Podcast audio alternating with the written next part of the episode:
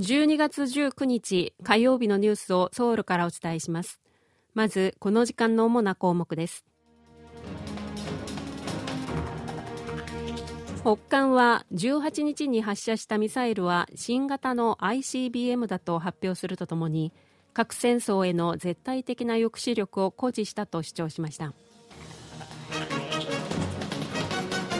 韓国、日本、アメリカの3カ国が北韓のミサイル発射に関する情報を共有するシステムが稼働しました。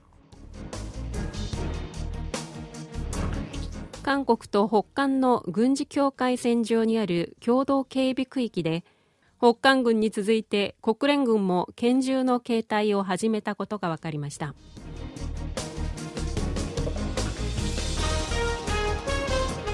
今日はこうしたニュースを中心にお伝えします。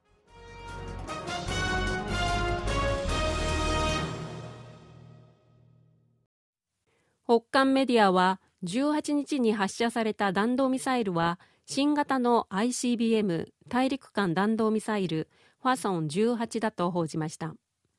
北韓の朝鮮中央通信は19日固体燃料式の新型 ICBM ファソン18の発射訓練が18日に行われたと報じました。朝鮮中央通信はまたアメリカの核戦力の運用などを話し合う韓国とアメリカの核協議グループが開催されたことやアメリカの原子力潜水艦ミズーリが韓国・プサンに寄港したことを極めて挑発的な行動だと批判し今回の ICBM の発射は対抗措置だとしています。ファソン18の試験発射に立ち会った金正恩国務委員長は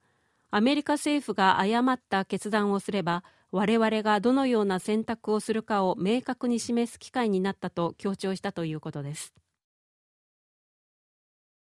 今回の ICBM の発射には間に合いませんでしたが韓国と日本それにアメリカの3カ国の間で北韓のミサイル発射に関する情報をリアルタイムで共有するシステムが稼働しました。国防部は19日北韓のミサイル発射に関して韓日米3カ国がリアルタイムで情報を共有するシステムの運用が同日付で始まったと発表しました。これによりこれまで韓米そして日米の2国間でそれぞれ行われていた情報共有を3カ国で行うことになりました。韓日米の首脳は今年8月にワシントン近郊の山荘キャンプデービッドで会談した際ミサイル情報共有システムの運用を年内に開始することで一致しています。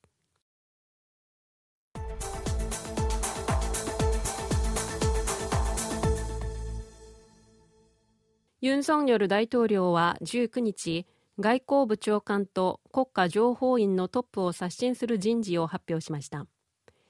大統領室が19日午後発表したところによりますとユン大統領は外交部長官の公認候補として元国連代表特命全権大使のジョー・テヨル氏を国家情報院長の候補にはジョー・テヨン国家安保室長をそれぞれ指名しました。大統領室は外交部長官候補のジョー・テヨル氏について熟練した外交官で特に経済通商分野に精通していると説明しました。また国家情報院長候補のジョー・テヨン氏については外交部の第一次官と安保室第一次長駐米大使など外交安保分野における戦略家で特に韓国の安全保障と情報能力の向上への寄与が期待されると説明しました。韓国と北韓の軍事境界線上にあるパンムンジョムの JSA 共同警備区域で北韓軍が再武装したことを受けて韓国側の警備に当たっている国連軍も拳銃の携帯を始めたことが分かりました。国連軍司令部は19日に声明を出し北韓軍が武装していることを考慮し JSA の警備を行っている韓国とアメリカの軍人に再武装の権限と資格を付与したと明らかにしました。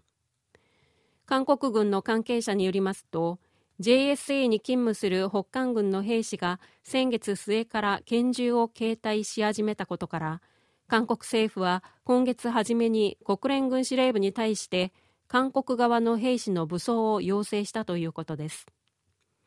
北韓が先月21日に軍事偵察衛星を打ち上げたことを受けて韓国政府は翌22日に2018年に締結した南北軍事合意の履行を一部停止しました。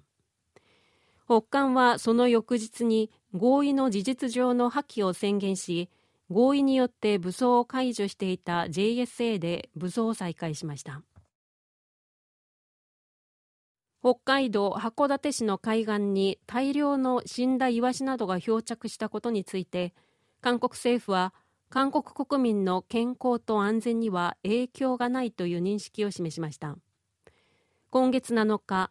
北海道函館市の海岸に大量のイワシなどの死骸が漂着しているのが見つかりイギリスの大衆紙をはじめ海外のメディアを中心に福島第一原発の汚染処理水の海洋放出が原因ではないかとする見方が出ていました。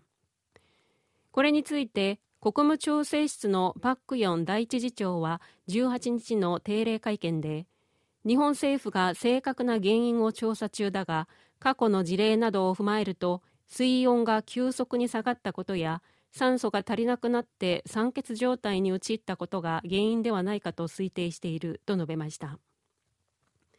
パク第一次長はその上で汚染処理水の海洋放出が始まる前の今年2月にも新潟県でイワシの集団漂着があったと説明し日本での魚の大量死が韓国国民の安全に影響を与えることはないと強調しました。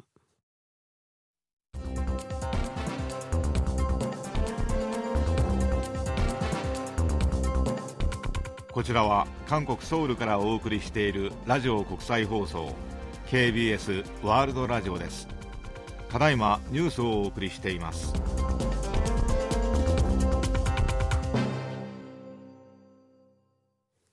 韓国では8歳以下の子供を育てる親が育児休職する場合条件を満たせば月150万ウォンが最長1年間支援されます。これに加え男性の育児休職を促し少子化に歯止めをかけるため来年から夫婦が揃って育児休職する場合給付金が最大で通常の3倍にあたる450万ウォンになります。この新しい制度は19日の閣議で雇用保険法の施行令の改正案として議決されました。来月1日から施行されます。これまでも0歳から8歳以下の子供を育てるために休職する際の給付金は月150万ウォンを上限として賃金の80%が支給されていますが今回の改正では1歳半未満の子供の育児のために夫婦が揃って休職する場合は6ヶ月間給付金の額が大幅に引き上げられます。最初の月は200万ウォン2ヶ月目以降は毎月50万ウォンずつ追加され6ヶ月目は通常の3倍となる450万ウォンが支給されます。支給金額より休業前の賃金が低い場合は賃金の100%が支給されます。韓国では依然として女性が育児休職するケースが圧倒的に多いのが現状ですが男性の育児参加率も上がってきていて去年の育児休職者のうち男性の割合はおよそ29%でした。韓国の2人組音楽ユニット yoasobi が韓国で初めて開いたコンサートはヒット曲「アイドル」などが披露され大盛況となりました。